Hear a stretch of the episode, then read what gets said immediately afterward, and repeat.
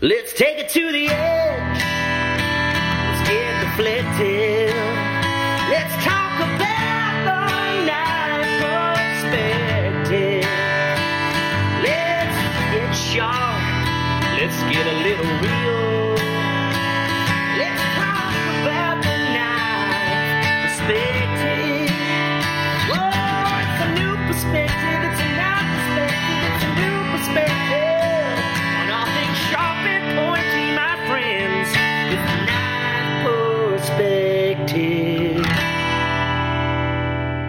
Hey guys, it's Dan Eastland with Dogwood Custom Knives, and I'm here with Kyle Daly of K H Daly Knives, and this is the Knife Perspective, episode number zero eighty-one. Blazing away with John. You know what? I, I'm going to go with it. That one came off the top of the head. It's it's not what's in the show notes, but but I like it. I I, I feel like it's money. I feel like it's so money it doesn't even know it's money. Very good. How are you, Dan? Uh, I'm doing pretty good, man. Um, I don't think I've talked to you since I came back from uh, Croatia. No. Um, kind of low-keyed, you know. But, you sent uh, me lots of pictures of food that made me super hungry. Man.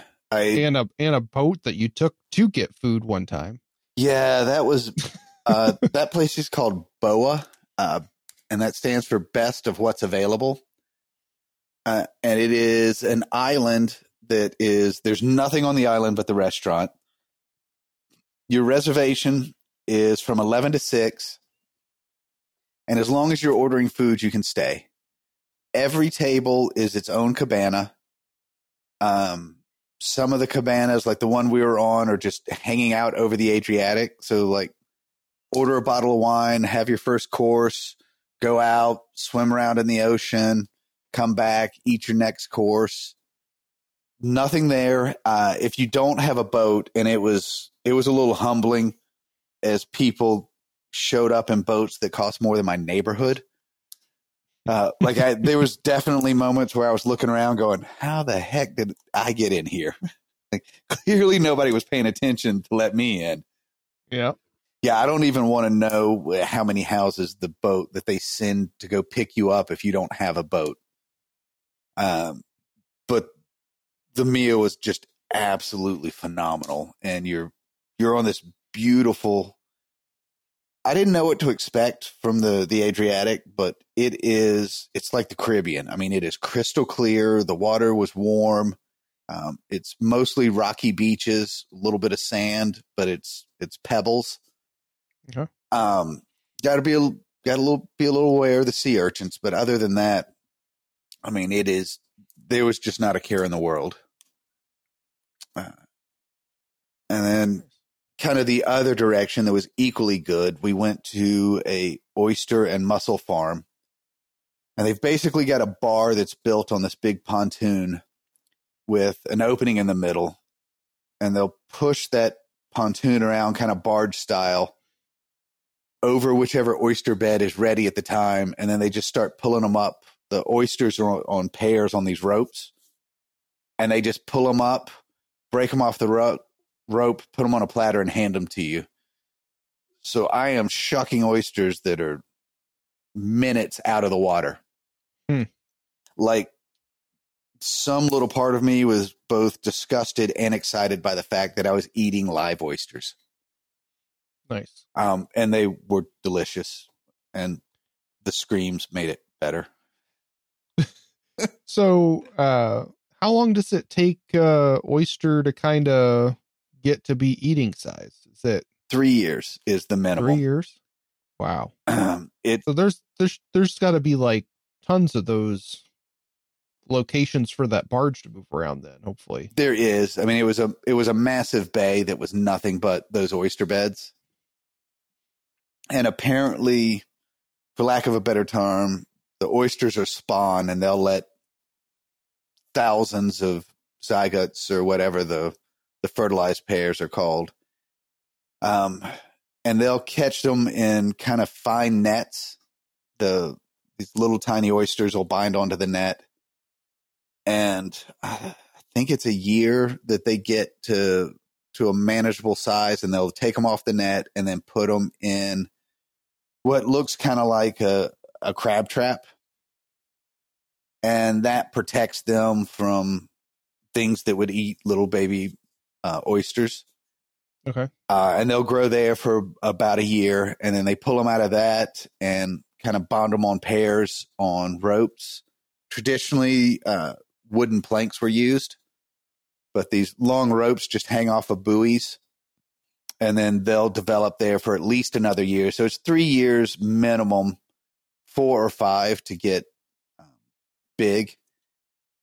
And Apparently, apparently, all wild-caught oysters tend to be flat, but this is a species that is extinct everywhere but this one little pocket of the Adriatic, because when the, the bacteria or whatever that uh, killed out these, these flat, and they are super flat oysters. Like, I'm trying to think of dimensions. They're maybe a half-inch thick, but it's a half-inch thick all the way across. Like, there's no high dome to them.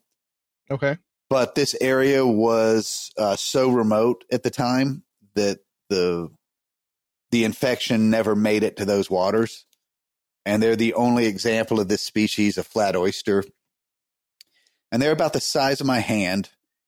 And you shuck them from, you don't pop them from the hinge side. You go in from one hundred eighty degrees off the hinge, which is different than the way I learned to, to shuck them, and I managed to do it without stabbing myself in the hand. But it was, I mean, and they there was no cocktail sauce, there was no mignonette. It was, uh, it was uh, tomato ju- or um, lemon juice, and as fast as I could shuck them with uh, a lot of sparkling wine, a, a lot, a lot of sparkling wine. Nice. Um. Matter of fact, we drank so much wine while we were there that uh, I've been about two weeks sober because uh, I woke up kind of dealing with some jet lag, and my liver and my kidneys were sitting on the pillow next to me, and they were just like, hey, look, dude, we we need to talk. Like, you're at a level that not even we can handle.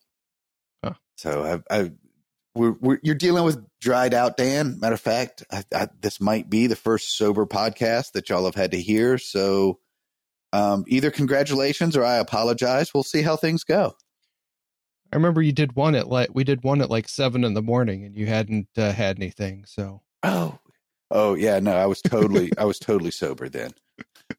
Or just still drunk from the night before. You know, both are equally possible. I didn't have nearly that much fun here. It was uh, in the the upper eighties and low nineties with like one hundred percent humidity. And uh, I've been fighting off some yellow jackets. We uh, found out that our dog is not anaphylactic uh, when she gets stung by bees, but um, she does not do well. So she ended up getting a bunch of hives and stuff. And we ended up having to go to the go to the vet ASAP, and they gave her a shot and stuff, and she's okay now. But been trying to kill this ground uh hornet that's uh decided to build its nest in between like this like storage area for our pool equipment and this big concrete pad, and it's kind of like built underneath there. So fire I poured some gasoline down there and like shoved a pool noodle in uh to Uh, fumigate them. Uh, seems to have done it, but I'm going to have to keep an eye out there for a, a couple of days to see if any are going to be flying in and out. Fire is the only way to be certain. You need to chase that gasoline down with a. Uh, I like to stand back with a, a kitchen match because you can kind of strike and flip it. But uh, yeah, I, I've seen too many things where people did stuff like that, and then the whole like ground exploded. That, and I don't. That's how you. I, I don't. That's how you're certain, man. Yeah, but I don't need that under my concrete pad. Look, it is the modern version. It's it, it it is the modern man's version of nuking them from orbit. It's it's the only way you can be certain. All right. Well, I've just been doing a whole bunch of knife making stuff. So I mean, if you want to sissify and use some diesel that's not quite as explosive, that that would probably work too. But but fire is the only way to, to be certain. You want to talk about some of our sponsors? I do. Uh, I also want to uh, give a pre-sponsor shout out to uh, Joe Flowers and uh, Bushcraft Global. is I am headed down for, I think it is my ninth trip to the Amazon. I'll be going down with uh, Jungle Joe for his uh, Bushcraft Global Amazon experience. So the real question is there, what knives are you taking? Um, I am going to make a machete tomorrow.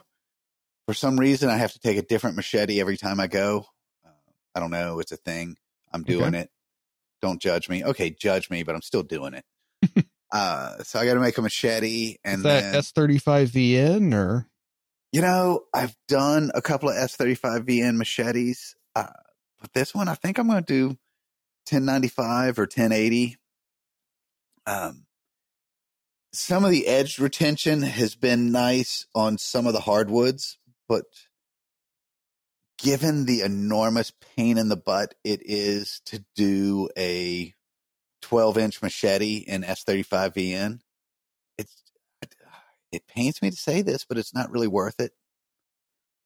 Um, it's probably I mean, a real a lot harder to touch up because didn't you say you like, I think Joe said you like smack your machete into the sand to to sharpen it because they, they don't have any stones and stuff down there in the banks.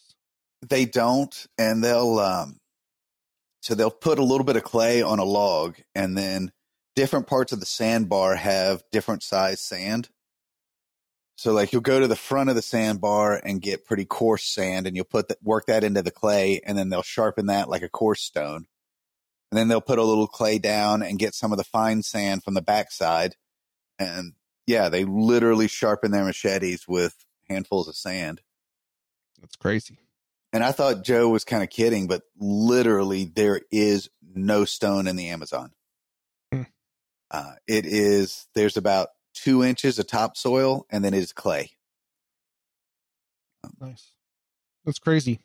Yeah. It, one of the nice things is you can be chopping with your, your machete and just sink it in the ground. You don't have to worry about it. There's no rocks.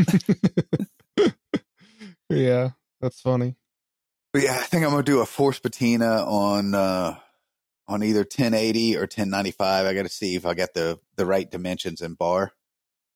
With uh, I think I'm going to do a twelve inch clip point, just a little bit of belly to it with um, a, almost a baseball bat handle. I'm going to do kind of a hand and a quarter, um, not rounded, but uh, kind of egg shaped.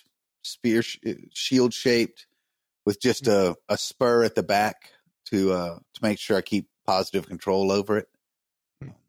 Last year I did a two hand, like a, a two grip uh, for light work and heavy chopping. But there you use a fairly short blade because the the bush is so dense you can't make big swings. Yeah. And I wound up with a handle that was almost as long as the blade, and it looked it was just unnecessary. It was a great example of a two handle handle. Like, I love the handle, but it was ridiculous on a twelve inch blade. Yeah. Very cool. But, but I'm going to take a machete and a cub and uh, maybe a piranha. I've got a new design. I got to send you the pictures. Um, it is the first time that I didn't approach design from what's the purpose of the knife. It was a couple of old sketches. I was cleaning up my sketchbooks and I saw two almost overlaying each other. And I mean, it was a, it was a full on Choir of Angels moment again. Like, that knife had to be made. Hmm. So I made one, and the handle, I think it's going to be good for normal size hands. It was a little short for me. So I made a longer version. And it is really nimble in the hand. It's got a really fine tip. So I'm looking forward to, to seeing how it does in the jungle, because I think it'll work as both a petty knife and a general, like, hunting knife, a, a general purpose, light kitchen, cleaning game kind of blade. Hmm. Very cool. So that'll be, uh, that'll be in the pictures from the jungle. And hopefully I'll come up with a name before then. Very cool. Which, as we know, is the hardest part of knife making. One of them. Okay, sponsors. I'm sorry. I'm all, uh, Adderall's wearing off. I'm sober. I'm all over the place. I don't know what's going on. Sponsors. Yeah. Sponsors. We need to talk about so, sponsors. I got to spend a little bit of time up at Atlas Materials, uh, perusing through their, uh, their catalog. They were able to help me out with some different handle material, and uh, they wanted me to mention that they have some deals and discounts that they have sometimes on their eBay site. Uh, oh. So they have some, uh, either some handle material that they can't get anymore, or uh, stuff like that. They'll throw that on their eBay store and have it discounted for some of the stuff. So some things that um, they thought was going to be a continued product that got discontinued and stuff like that, they'll, they'll put it over there. So make sure you check that out. Natasha, thanks for all your support. And she's listened to every show. Amazing. Poor, poor woman. I don't know what she has done, done to deserve that, but both my appreciation and apologies. Yeah. She said she really likes it. So uh, that's a bonus for us. Wow. I, I can't remember the last time a beautiful woman said she liked something I did. And we've got Jantz Knife Supply too, and you can use discount code K P Grip for ten percent off handle materials over there. And uh, they've got a whole bunch of stuff, and uh, definitely check them out for some jigs and stuff. And uh, one of the best fi- or the best file work book you can get uh, from K H Daly. So one of, I would say, hands down, the best book from K H Daly. Yeah, K H Daly got a got a couple of ideas cooking for another book that uh, I might need some help with. So we'll see about that. Um, um, if you need proofreading, I am absolutely not your man. No way, no how, no. Uh, we also have Phoenix Abrasives. Uh, you can use discount code K P ten for ten percent off all your orders there. Uh, they are getting in a ton of the V S M belts. Uh, V S M seems to be really doing a big push to kind of become a bigger, bigger distributor in the knife making world. Uh, lots of people don't know, and I didn't know, that V S M is the, the largest abrasives manufacturer. Uh, I always thought it was Norton or three M, but yeah, um, they sell so much to the industrial um, making group uh, for production, grinding, and stuff like that, that they they sell a ton. So they're just now starting to get into some of the um, some of the knife making world. So make sure you check some of that stuff out there, and uh, you can get some sanding sticks there, and also the Rhino Stick uh, works really good on the the sanding buddy and stuff like that. And I got some one and a half inch shop rolls for my hand sanding, and I've got to check with them. I wasn't specific on the kind of abrasive. Uh, we just had a quick back and forth, and it cuts really well. I have been really impressed with how well it cuts and how consistent the grit is. Hmm. Um, You know, I haven't gotten the, the random scratch from the little bit of grit that's a little on the high side. Um, mm-hmm. And I did, I mean, C P M one fifty-four, S thirty-five, some hardened A E B L, and have really been impressed with how well it cuts. Very cool. And the convenience of having the roll over the, having to cut up the, the pack of sheets has been nice. Yeah. And I actually have saved um, fifty percent of my uh, shelf space. Okay. The rolls stacked up mm-hmm. take up half the space that uh, that all the sheets goods did. Yeah. So little, taking away some of that frustration has got to be a help too. Yeah. I've found entirely new things to be frustrated about. So, you know, it's it's been a win for me. Nice.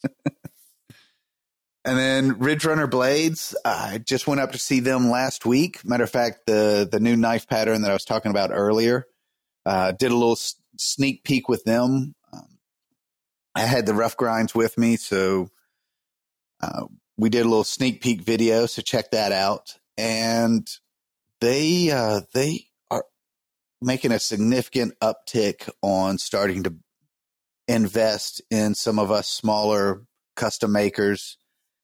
They are trying to push their kitchen knives, so do Kyle and I a favor. Help do the whole kitchen industry a favor. Feel free to send them a message, an email. Hey, I'm looking for high-end kitchen knives. Love for y'all. Um, because Taylor can take that to to the owner and go, hey, look, man, we we need more of these.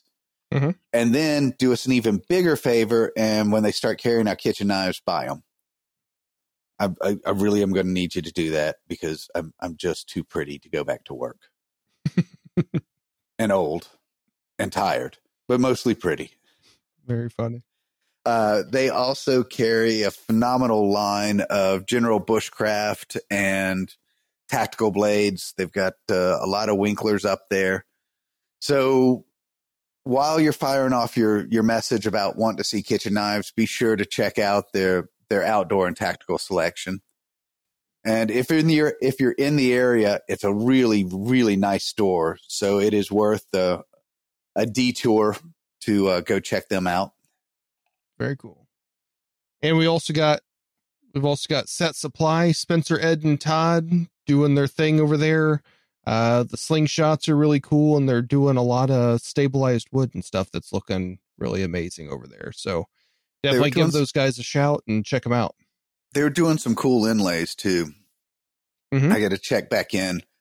Uh, they were sold out last time, last time I checked in. So hopefully they've got some more in stock. They were doing some cool flame patterns that I liked. Yeah. When I was talking to Todd, he said Spencer's uh, made his ShotBot work overtime. So sweet. Uh, yeah. It's doing some cool stuff there. And then we got our last sponsors of the podcast, K H Daly Knives and Dogwood Custom Knives. So make sure you check us out also. That'd be K H Daly Knives and Dogwood Custom Knives for all your culinary and outdoor knife needs. Mm-hmm. And you can find Dan and Kyle's knives at Knife Center. I'm working on a big batch of thirty-three knives for Knife Center that should hopefully be pretty close to being done by the time the show airs. Ooh, ooh, uh, ooh, ooh, ooh, ooh. I, almost, I, I did forget. I almost forgot because because I'm saying it now. But by the time this airs, the Knife Center is going to have, they've got the Premier and the Premium, the Dogwood Utility Knife. It's a design I came up with years ago, and it wasn't practical. It wasn't financially viable to do them by hand. They were just going to be too expensive. And I teamed up with Joe over at L M F, and he did that sweet, sweet magic of a C N C machine. And it is a really cool little ambidextrous knife that will fit in a pin pocket or obviously a shirt pocket or pants pocket. Go check them out. There's some cool dragon scales. So there's some two color. Um, I am really excited to see this pattern come out as something functional.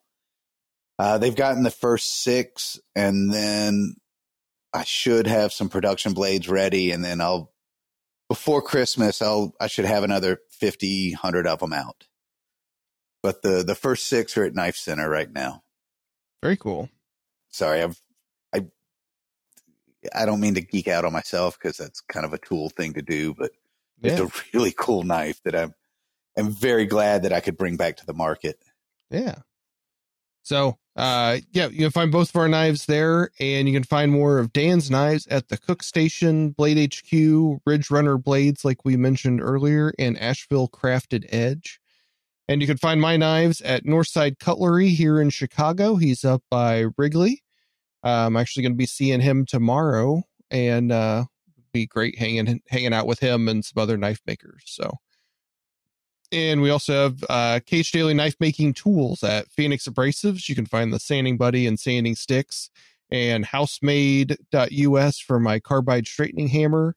And you can find the my file workbook also at Jantz Knife Supply and U S A Knife Maker. So make sure you Uh, give them a shout out and check them out. So for Guild Watch and Knife Shows, a whole bunch of stuff fell off the list from the last one.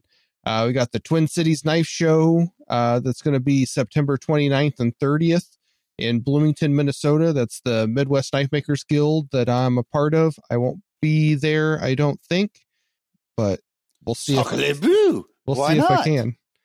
Uh, it's a long drive up there, and with uh, being the primary person to take the boys to and from school, it's uh, a little hard to get away. Okay, uh, you, you you gave the one legitimate reason that I can't bust your stones about. Well played. And we also have uh, Blade Show West, October thirteenth and the fourteenth in Salt Lake City, Utah. So uh, that's going to be an awesome show. Yeah, if you guys are in the area, uh, definitely try to try to make it. Even if you're not, try to try to make it if you can. Wait. Oh, yeah. If you're not there, try to be there. No, if you're not in the area. Try to be oh, there. Yeah. That makes more sense. Yeah. Okay. And then shout outs and gear talk. Uh, I've got one that I wanted to give a shout out. I have been a little overwhelmed listening to Knife Talk and Knife Podcast recently. So I was looking for something that was a little bit differently. And uh, one of my friends put me onto this one. It's the Fly on the Wall podcast. Uh, it's super funny. I've listened to a handful of episodes now. Uh, but it's David Spade and Dana Carvey. Yes. And uh, those two guys are, I just find them so, so, so funny. I just recently listened to their episode with Jason Sudeikis and uh, his life and stuff. And it was uh, really interesting that uh, him and another couple of people wrote the Ted Lasso script, and it sat in a drawer for five years. And then they pitched it to Netflix and Amazon Prime and a couple of other shows. And they said, nah, we'll pass. And then Apple said, uh, we'll let you make one episode. And uh, I think everybody's probably kicking themselves with how well that show did. So, yeah, that's got to that's got to be nice to be sitting on your huge pile of money and your successful three episodes to be able to go, suckers. Actually, but in my head, that's not what they said, but I promised I'd quit cussing. Yeah. Uh, the other one of the shows I listened to was they interviewed William Shatner, and I didn't realize he was ninety-two until they mentioned it on the show. And he went into space when he was like ninety or something like that. So uh, that was pretty cool. Uh, hearing well, him talk about some of that stuff.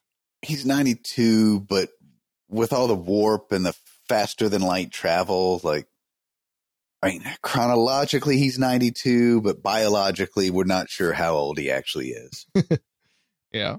But yeah, uh, if you are, uh, obviously not this show, but if you're uh, needing some other show that's not knife content, uh, they interview a whole bunch of S N L people and, uh, lots of really funny stories from behind the scenes at Saturday Night Live and, uh, bunch of other comedians and stuff. They're super funny. Yeah. Uh, they did an episode where they talked about Chris Farley that was both interesting and poignant and incredibly funny. Yeah. Yeah. I've heard David Spade talk about uh, his relationship with Chris Farley a couple of times, and was his best friend. And he said he, like, that's not even like even close to best friend. Was, he was so much more than that to, to him. Yeah. Uh, and I also thought it was funny that literally every single day Chris Farley would go into his uh into his office, and he would do the fat guy in a little coat thing, and David Spade still thinks it's the stupidest thing ever. And he, he would go, come on, it's funny. He said he literally did it every day they they worked there. So I thought that was funny. That is awesome. All right. You got, way uh, to bring us down, dude. Respirator talk? Yeah. Um. So, well, some gear shout outs and some gear talk. We're going to come back to it, but I want to thank Liam for some really great questions. Um, we're going to s- revive the listener question segment that'll follow this one, because Liam asked some really good questions. Uh, and I want to thank... Uh, The One-Legged Coot. Um, I've been doing some some respirator deep dives. My my three M seven thousand series. It, it finally it bit the dust, um, which was good because I was constantly replacing the head straps and it was getting expensive, and I'm kind of done with that one.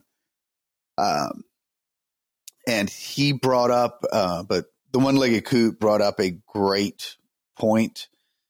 Make sure that the the full face, the the lens on it is actually impact rated, because some of the ones I've been looking at say that they're impact rated, but when you look down in the fine print, they don't have the proper certifications.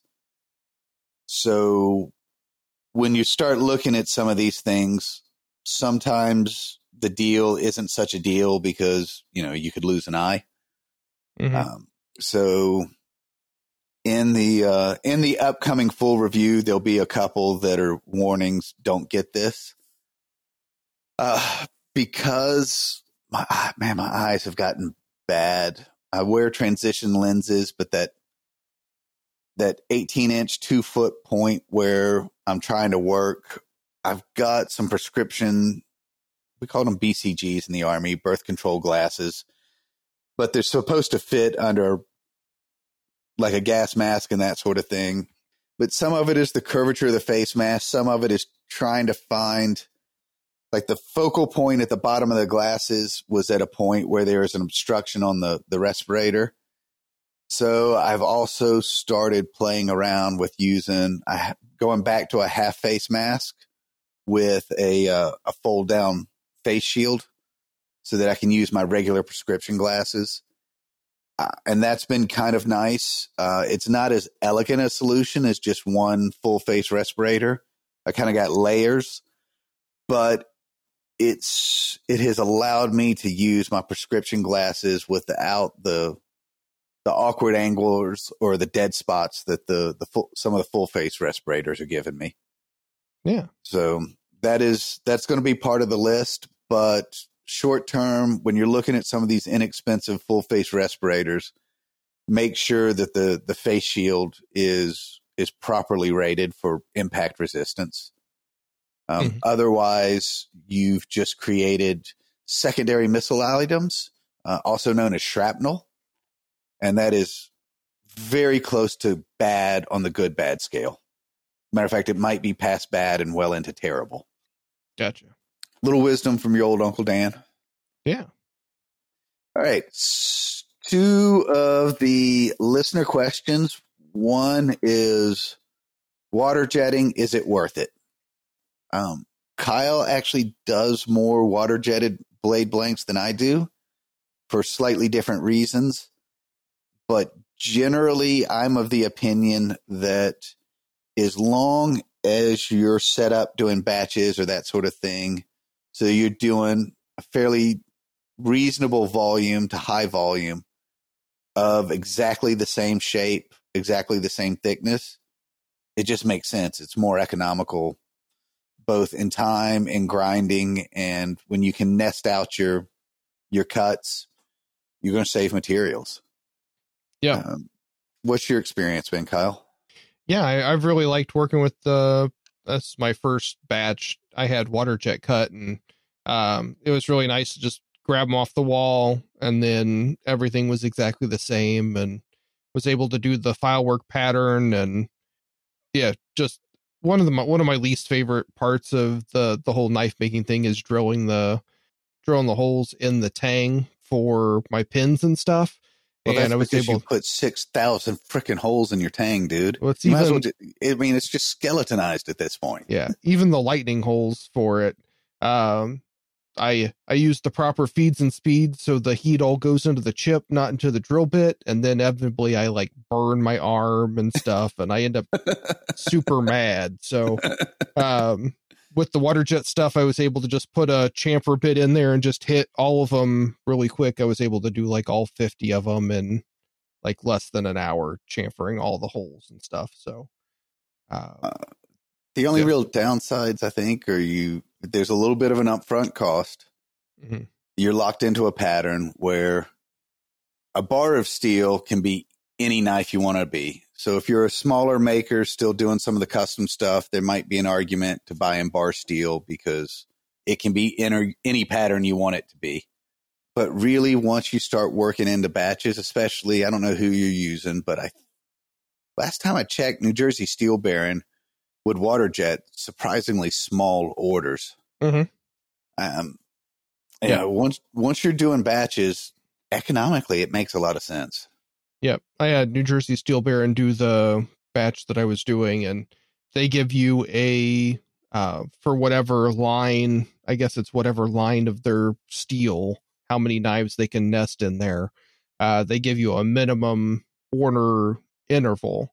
So like my six inch petty knife, that's so that's eleven inches overall. Um, I had to order those in multiples of three. So three, six, nine, twelve, fifteen, whatever.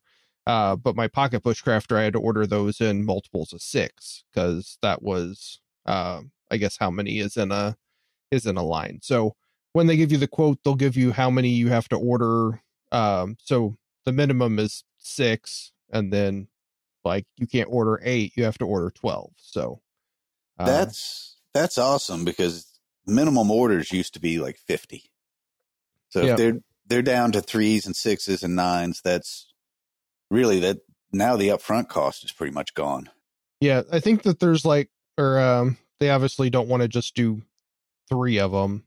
Um, I think there might be some sort of like minimum, but yeah, well, at least with what they gave me, it was I was getting three different patterns done all at the same time. So um, it, it's still twelve, twenty-four. That's still going to be very reasonable. Mm-hmm.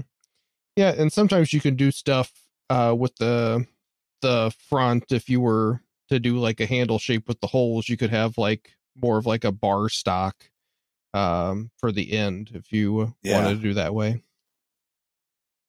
Um, the other question he had was mid-techs, the pros and cons, and I think we should do a whole episode on that, but. Okay. Uh, I do want to touch a little of the the high level. Um, my experience has been when it works, it makes your profit margin much bigger. So you're hitting higher volumes, you're getting better margins, you're making more money. That's when it works. Some of the downsides is it is a significant upfront cost. Uh, most places have minimum orders of two hundred, two fifty. So you could be looking at anywhere from ten thousand to twenty thousand dollars up front, uh, which is, I don't need to tell y'all, a brutal upfront and a little bit of a little bit of a high risk investment. Yeah. That's usually like if you're getting them ground, that's two hundred ground. That doesn't include the steel and water jet and heat treating and stuff on top of that. So yeah, and I and I'm when I say mid-techs, I'm talking about turnkey blade blanks that are they're ground, heat treated, finished ground. Um, I like a tumble finish for my mid-techs. Um, I really like a tumble finish and then run it across a, a Scotch-Brite belt. The short and the long of it is you don't have to have a a polished finish when you tumble it. It'll take out a lot of the machine marks, which is going to save you time and money. It is a nice wear-resistant finish. Um, the wear marks just don't show up that badly, so a year from now, it still looks pretty good. Yeah, they kind of blend into the marks that are already there, too. And then running it across a Scotch-Brite belt uh, just gives it a little shine. It It moves it from looking like um, conduit, that kind of dull gray, to giving it a little more of a little shine, a little finished look, is my opinion. Nice. Are you using like a the ultra fine belt with that, or? Um, I'm trying to remember. I'm using like a green or a red Scotch-Brite. Okay. Uh, I'm trying to remember which one is finer, but yeah, it's just a. And truthfully, actually, I'm having the. the production company do that. When it comes to me, all I do is put a handle on it and put an edge on it. You can, uh, generally you can pay them a dollar or two to put your uh, maker's mark on it, or you can, I electrochemical etch it just to save a dollar or two. Mm-hmm. But I, when I do my mid-tech blades, they are truly a, a turnkey blade. Yeah. Uh, some of the downsides, in addition to the upfront cost, is you're giving over production control to other people. Arguably, you have got control in that you're the quality control. They've got to work to your standards, but people who aren't you are working on your work. Just no matter how good they are, nobody cares as much about your stuff as you do. So you kind of got to keep that in mind.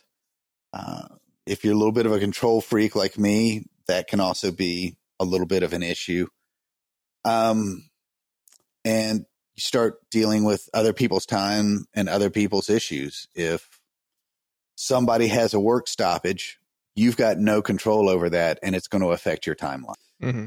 Um, and then just as any other time when you're dealing with other people, you know, it, I remember the first deal I did with A L T Wright. It was, it wasn't Rockefeller or anything, but it was, it was probably five digits. It was the single largest investment I had made up to that point in my life. And he and I did it on a handshake, and it came out perfectly. It was exactly what I expected. It was exactly what we agreed to. But L T's shop is a rarity, just like L T is a ra- rarity. Uh, get everything in writing, especially these larger companies where your order is going to get handed from person to person to person. You're not just doing it for some sort of legal repercussions. You're doing it so there is a fixed standard that everybody can go back to and go, oh, yeah, that's what we agreed to. Because you may misremember it. They may have had a miscommunication. Get a single agreed upon in writing standard so that you've got that. And it may be the club that you use to beat someone into doing what they agreed to. It may be the notes that you check before you make a jackass out of yourself, expecting somebody to do something that they never agreed to. Get it in writing. Um, I hate to say that in this industry, because one of the things that was great about this industry is it, it was handshakes and honor. It's still honorable. That getting in writing is just to make sure everybody understands what they're agreeing to. And if you're doing some of those bigger bid tech things, it might make sense to pay somebody to make a drawing and uh, model up your blade, and not just uh, kind of hand them a prototype and say, make them like this. Uh, that way you actually have physical measurements and stuff on there, that there's tolerances for everything. So, uh, and there's, there's a couple of people that will do um, third party uh, C A D drawings for you. That is, that's, it's not expensive, but it's not cheap. It's going to be a couple hundred bucks, um, as much as three, five hundred dollars to get a good set of three D drawings. Uh, a lot of the companies will do a drawing for you because they have in-house draftsmen and they've got to have a drawing to work off of. Mm-hmm. Um, also agree that they're going to provide a, a proof to you before they go into full production. And that proof is going to be basically a prototype. It is going to be exactly what they intend on making. Yep. Sometimes it's easier to see things that don't look right in the proof than it is for a drawing, especially if you're, us artistic types tend to be three-dimensional. Some companies will set a maximum number of proofs they'll do, which is reasonable. Um, they don't want to make fifteen knives for you to finally agree to make the one just like the first one they made. Mm-hmm. Um, three to five tends to be kind of the, the maximum number of proofs that a company will do. So make sure you know exactly what you want when you go to them, but ask for a proof. That's that's the pros and the cons. The pro is you can make a whole lot more money. The con is you got to deal with other people and you got to front some money. And you are being held hostage to somebody else's timelines. Yeah. And if you make a mistake, you can be held to that too. So, yeah, I I accidentally transcribed some numbers and spec'd uh, one sixteenth inch holes. and had to invest heavily in carbide bits to drill out two hundred fifty, well, drill out five hundred one sixteenth inch holes to one eighth inch holes hmm. because I screwed up. Um, it was a bitter pill to swallow when the the blades showed up and I said, hey, these aren't right. And then I realized it was my mistake. Another great reason to ask for a proof. I didn't ask for a proof on that run, and it bit me in the butt. Yeah. Um, maybe also have a non-dyslexic member of your family um, review your specs. Just saying. Yeah. Um, that's all I got to say about that. Although I'm kind of thinking, uh, especially with uh, me about to head to the jungle, I'm thinking maybe uh, maybe we do the the pros and cons of um, of mid-techs. Uh, I'm I certainly can tell everybody. Uh, I think I'm war- working on my seventh mid-tech run, so I'll be more than happy to talk about all the freaking knuckleheaded mistakes I made. Um, and I think I know a production guy we can get in to uh, talk about what a, a good customer looks like. Yeah. Um, once I tell y'all what a bad customer looks like. uh, and then um, I, I'm talking to a couple of laser companies. I'm really excited to have them on because Daddy needs him a laser. Me too. Um, I just need more money. Yeah. uh, yeah. I'm, I may have to go out and shake the moneymaker. Mine doesn't drop any money. Um, You're not shaking it hard enough. Yeah. Uh, you want to go into talking with our guest for tonight? Yeah. Um, I, I guess the, the, the interview is the, the introduction. I'm sorry. The, uh, according to these show notes, the introduction comes before the interview. So uh, we should probably do that. Okay. Hey, guys. So tonight's uh, tonight's guest is, I mean, I think I've been working with his materials for about ten years now. And he is one of the guys that really helped me get the reputation for working with cutting edge, really, uh, some people say bling. I say lo- What amazes me is the way he works with light. The first material that he did that really caught my attention was a, a Chateaubriand carbon fiber. So it was everything awesome about carbon fiber, but it had, for those not familiar with the term Chateaubriand, it's a, pretty sure it's a woodworker's term, and it's that interlight that you see in like a really good piece of maple or some black walnut. Um, and he did carbon fiber that had that that same depth of light. He's done quite a few other materials, and I have absolutely enjoyed um, re- – I don't want to be arrogant, but uh, I have enjoyed playing with everything new he's come up with. It has been a really fun adventure to work with his materials. How you doing tonight, John? Thank you. Appreciate it. That's uh, I do remember you're one of the few visionaries that said, hey, I, I'll try it out, and uh, – just sample exchange, and then boom, there it is. It was one of the things that early on really helped me set myself apart from the other makers. That's cool to hear.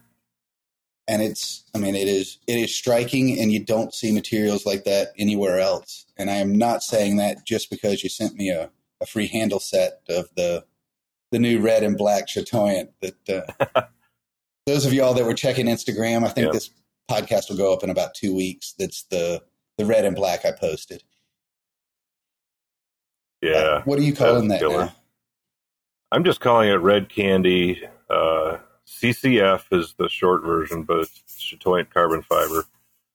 And um, I kind of gauge it because Cabot Guns, pretty much the highest end pistol maker in the world, uh, buys that material for their gun grips on their twenty thousand dollars handguns.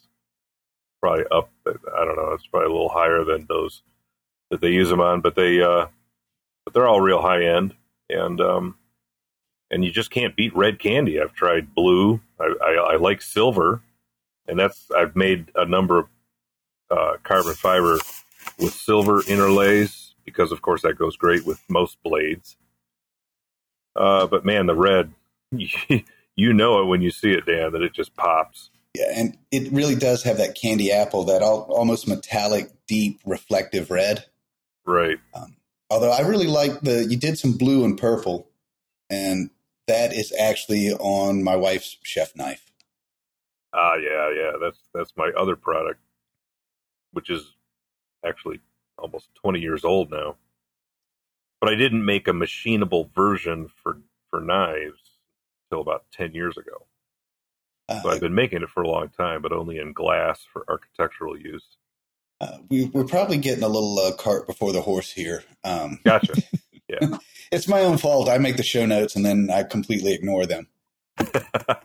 um, let's start with the the getting to know you phase of the interview. Uh, where'd you grow up?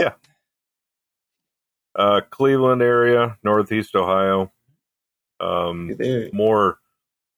More farther east, actually, where the edge of the world is, where uh, far enough out into the sticks where I didn't know I was a redneck until I saw Jeff Foxworthy stand up, and I said, "Hey, that's me." I think that's and, I think that's uh, Ethan Becker's old stomping grounds as well.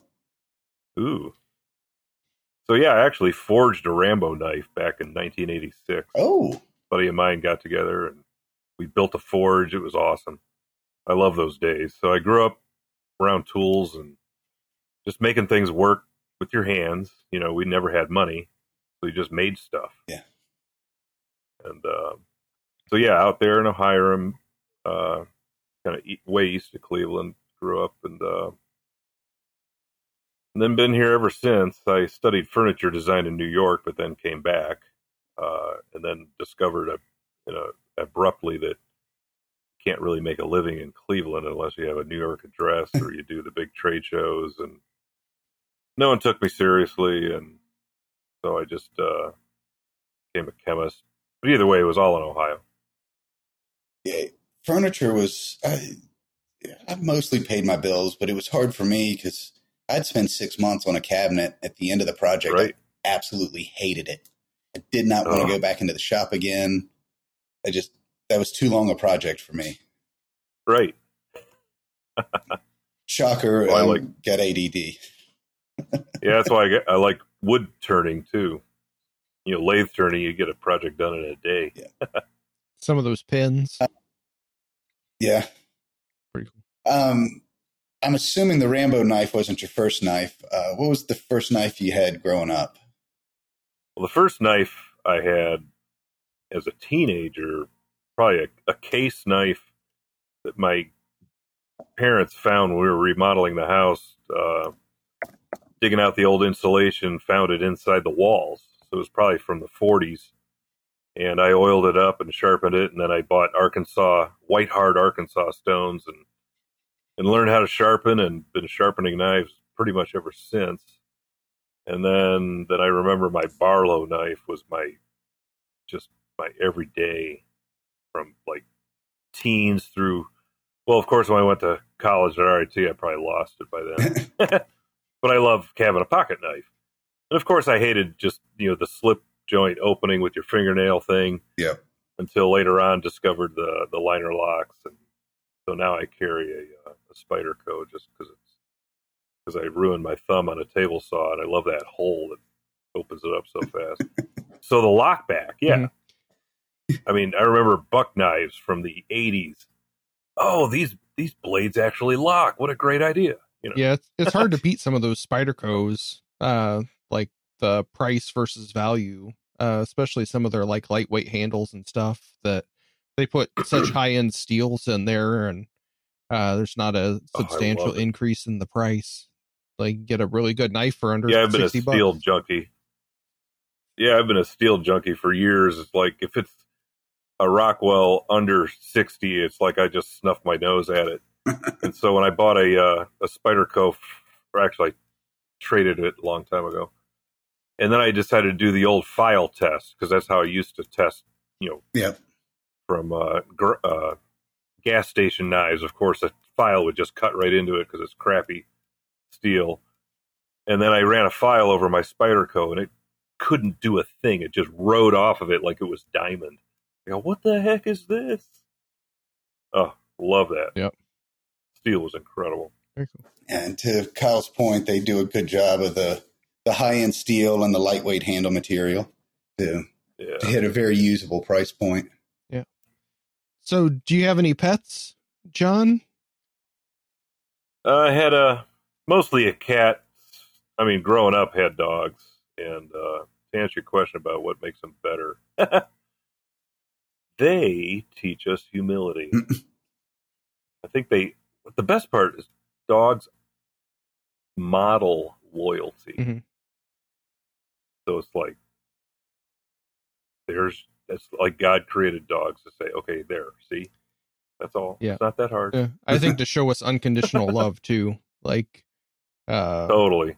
Yeah. Our, uh, my, uh, my best buddy Columbus, he was a yellow lab mix, and he would always bring you a present every time you came in, and had the biggest smile, and yeah, was happy to see me no matter what happened out in the shop, or how bad work was, or how sweaty I was out in the yard, or whatever. So, speaking of, I'm getting the, the stink eye from Matcha through the glass door. Let me let her in real quick. It was almost Dan's Dan's question. So, do you do you have any dogs or cats now, or? Uh, our cat died a couple of years ago, and and haven't gotten any new ones yet. So, gotcha. Cats teach us totally different lessons. Yeah. Well, we got two new ones now. Yeah, they they teach you uh, a lot about how to uh, how to be self self sufficient. Yes. All right. They teach you that you're you're not very important. That uh, no matter how much you love them, and they and they appear to love you back, they'll they'll still eat you if they give if you give them the yeah. chance. Well, the it seems like uh, with the cats that I've always been around, the the less you seem to care about them at all, the more they want to come up and have you pet them. when I w- when I actually right. I'm like, come here, cat. It's like, get away from me. Flips me the bird. Yeah. Exactly. I have heard that there is an analogy to women in there somewhere. Oh, heck yeah. Dogs are like guys because they stink. They want to play all the time. And cats are like women because they smell perfect. They have to preen constantly. And they require lots of attention. But on their terms. Yeah. You know, I'm bold because uh, Beth's traveling for the next couple of weeks and won't be able to listen in on the podcast. Nice. Okay, now for the show favorite. Everybody's question, the real reason that people tune into this show, the Kyle Dan question. For those of you that are not familiar with the show, this might be your first show. Welcome, listener number four. We're glad to have you. The, dial, the Kyle Dan scale is based on how we each met our wives. Kyle uh-huh. met his wife through an online dating service with the intention of finding his, his soulmate, and found her in a good, wholesome, all-American way. I right. picked my wife up at her grandmother's wake. So the, the question well, is, hey. how did you meet your wife, and where does that meet on uh, the Kyle Dan scale? Well, now that's an interesting one. When I read it, it'll uh, I'll tell you the quick, quick, quick, quick story. All right. I um I was working as a chemist at U V Coatings, and the uh, administrative assistant fell in love with me in a way that I wasn't responding to, but I, at the time, no one else was falling in love with me. So, so we did stuff together, and I told her I was not interested in her romantically. And I'd been praying all my life for a, for a good Christian girl that was spiritually compatible with me. And she wasn't there. And I said, but you know, we'll be friends. And then, uh, but she was very possessive of me. How, and so what happened was her roommate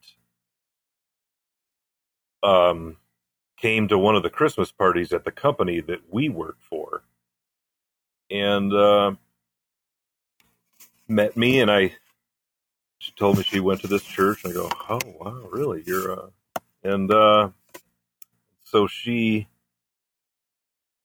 did not show any interest in me. She hid it all.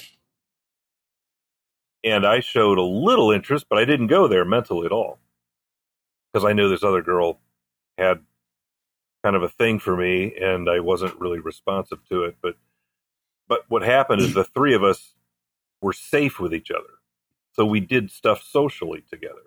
We went out to eat, we did some things, and then uh, one time, I mean, I don't know, God told, worked on my heart. I don't know what happened, the way it worked, but all of a sudden, one day, I realized, wait a minute, Trisha has all of the characteristics that you've been praying for. And and in my mind, I thought, well, she's too gorgeous. She's she's she's going to fall for the next normal, you know, guy that our little group of three meets. And uh, next thing you know, I thought, you know, I'm not going to know unless I reach out. So I sent her, and there was no way for me to call her because she, she lived at this other girl's house. They were, they were roommates. So I couldn't call her. No way to call her on the down low. Yeah.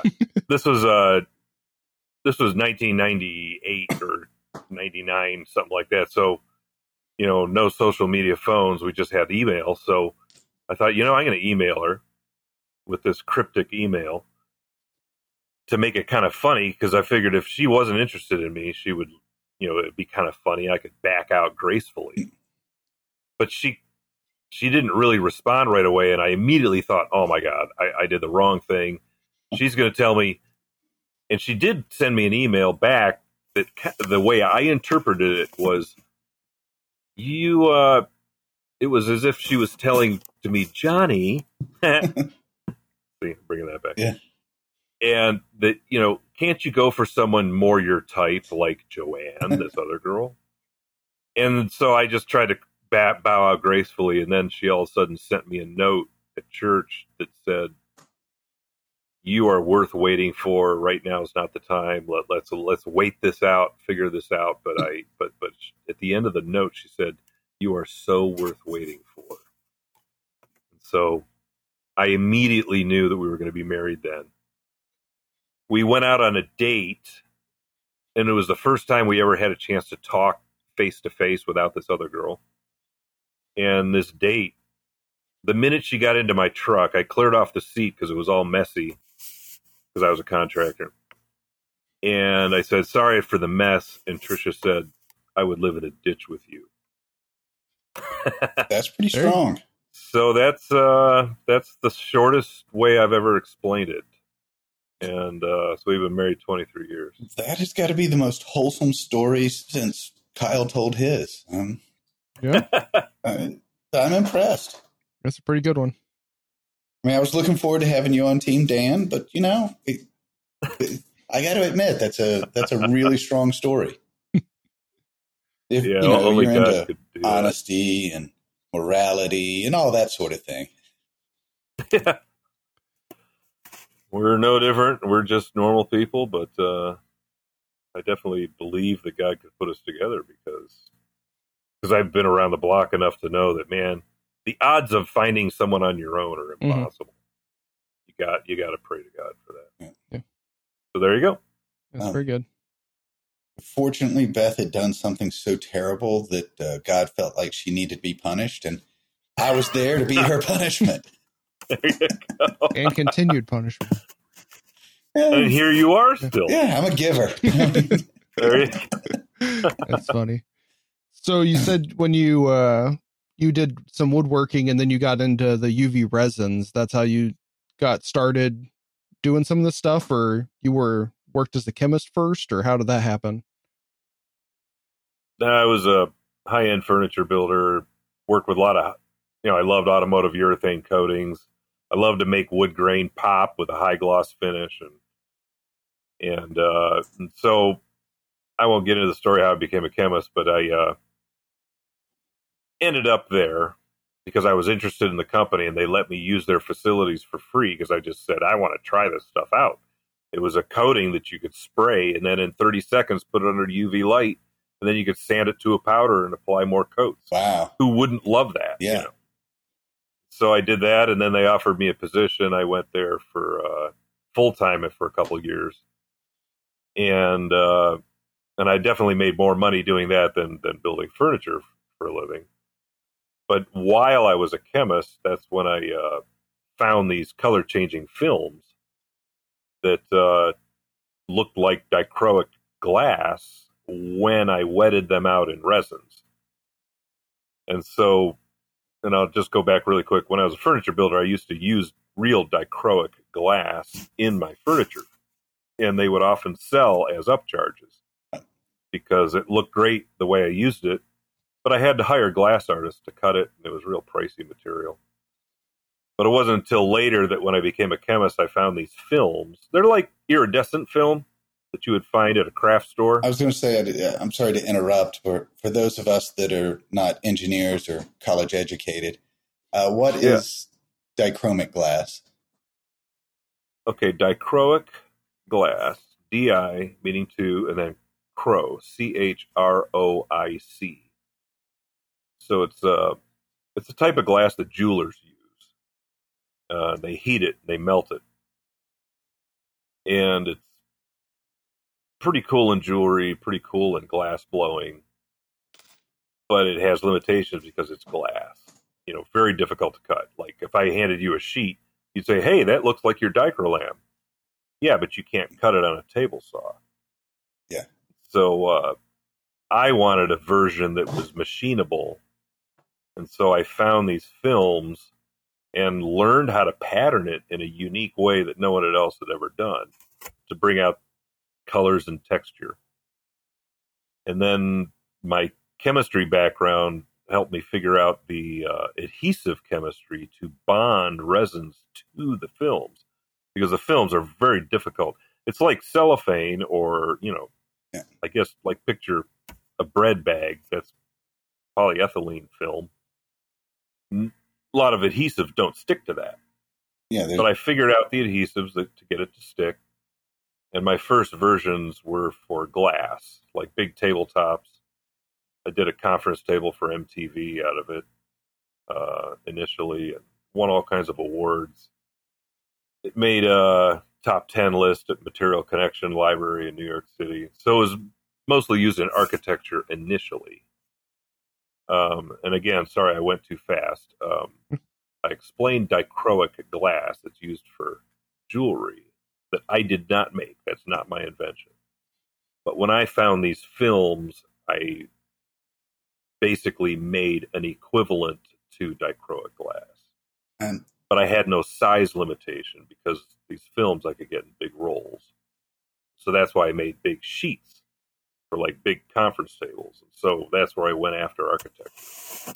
And is it- all the while I was trying to figure out a way to make a machinable version that you could run through a table saw without delaminating. And that took fifteen years of research to figure that out. That's why I did mostly glass versions of my own product called, and, and again, the name of my product is Dichrolam. Okay. So dichroic glass is a common prefix, dichro, D I C H R O. Well, since I did a lamination, that's why I called my product Dichrolam. So that's a, still too complex, sorry. No, you know, you're good. I was just, um, the dichroic glass and the, the, the films that you use, I, what causes the... I guess it's the light to either refract or bend the way it does. How do you get that? What is it that gives you that, that depth and color and the... Yeah, good question. The films themselves are actually transparent, but the versions that you've used, Dan, have a black background. So all you see is the reflected color. And since there's no pigment or dye in the film, what it is, is in the In the thickness of the film, picture the thickness of a sheet of paper. There's hundreds of layers that are designed to filter light waves, and they reflect certain ones and tra- and transmit others. And so it gives it the highest color saturation of anything in the world.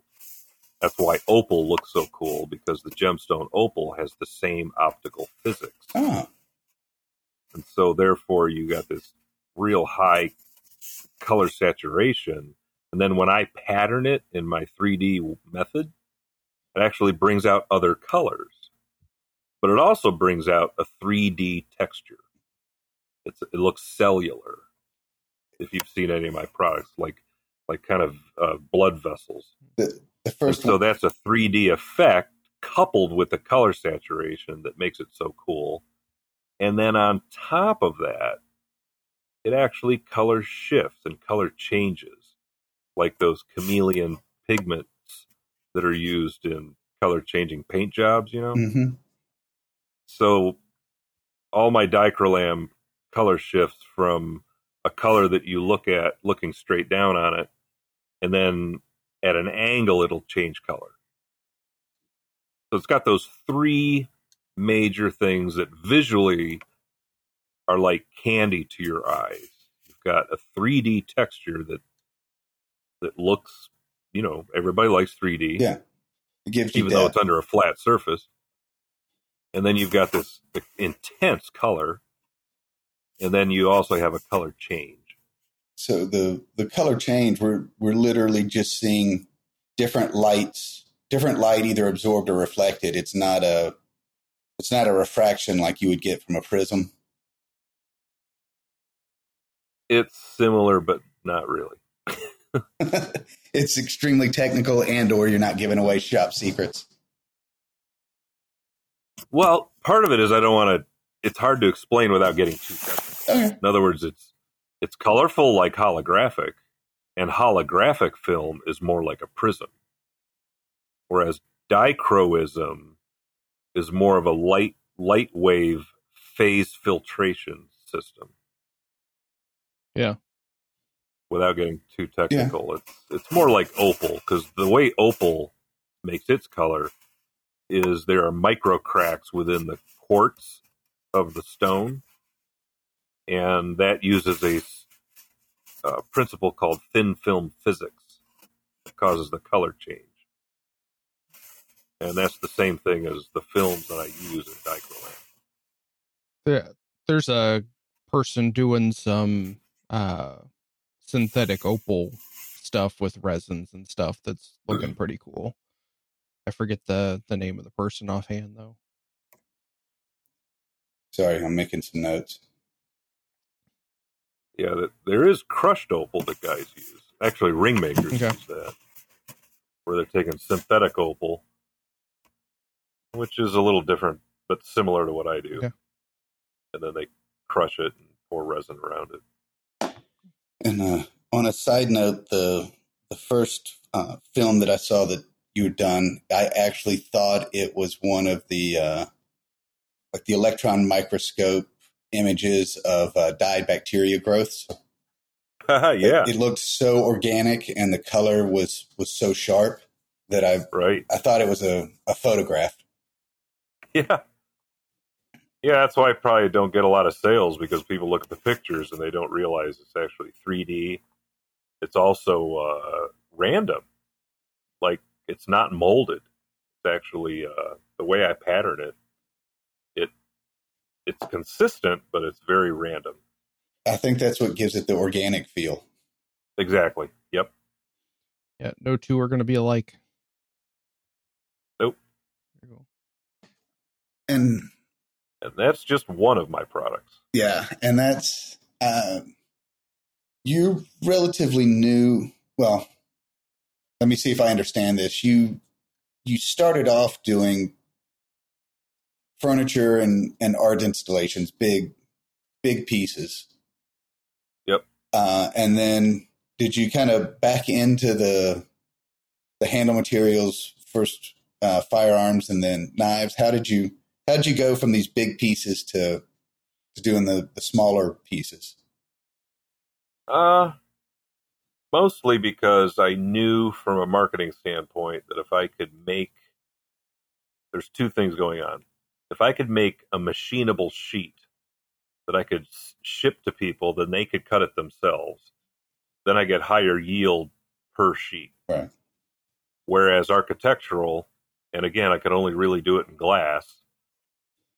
I had to make everything to the custom size that was specified. So it was a lot of labor. And if you get a bubble in the corner of a, of a six foot sheet, well, you have to scrap the whole sheet, you know. And the other problem with architectural is it's one and done. You know, you could put five grand worth of marketing and samples into a, into a, into a certain architectural firm. They'll specify it. Maybe you get one job and then you, then you never hear from them again, unless they reorder. And we've had a couple good architects that do that, but the orders are, you know, years apart. And, and I had the best sales reps. I still have the best sales reps, but they just, the other issue is that architects can't specify color. They, they only want earth tones. And so that's why I've done like almost eleven children's hospitals with uh, my big sheets of Dich- Dichrolam glass.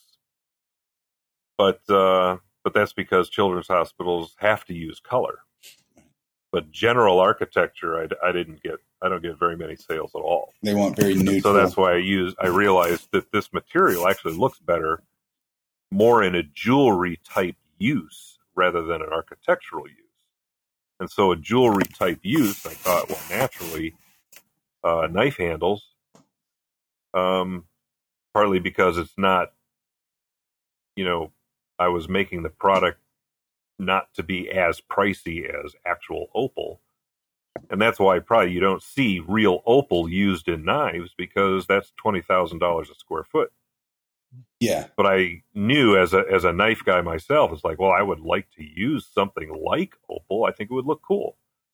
So that's why I pursued the knife and gun handle market. One of the impressive things is a lot of times when people go from large to small, they don't appreciate. It can look really good at a twelve by twelve, but once you shrink yeah. it down to one and a half by five, if you don't have a really complex pattern, it just disappears. Like the exactly. The, and believe it or not, I have the opposite effect with architectural. My sheets actually don't look as good when they're full field surfacing versus a couple square inches. People hold it up to their face and go, "Ooh, that's got really neat detail." See? It actually looks better in a small amount. I could see where it's either overwhelming, or if you're a couple of steps back, you start losing that fine detail that you see when it's a small piece. The colors start blending together.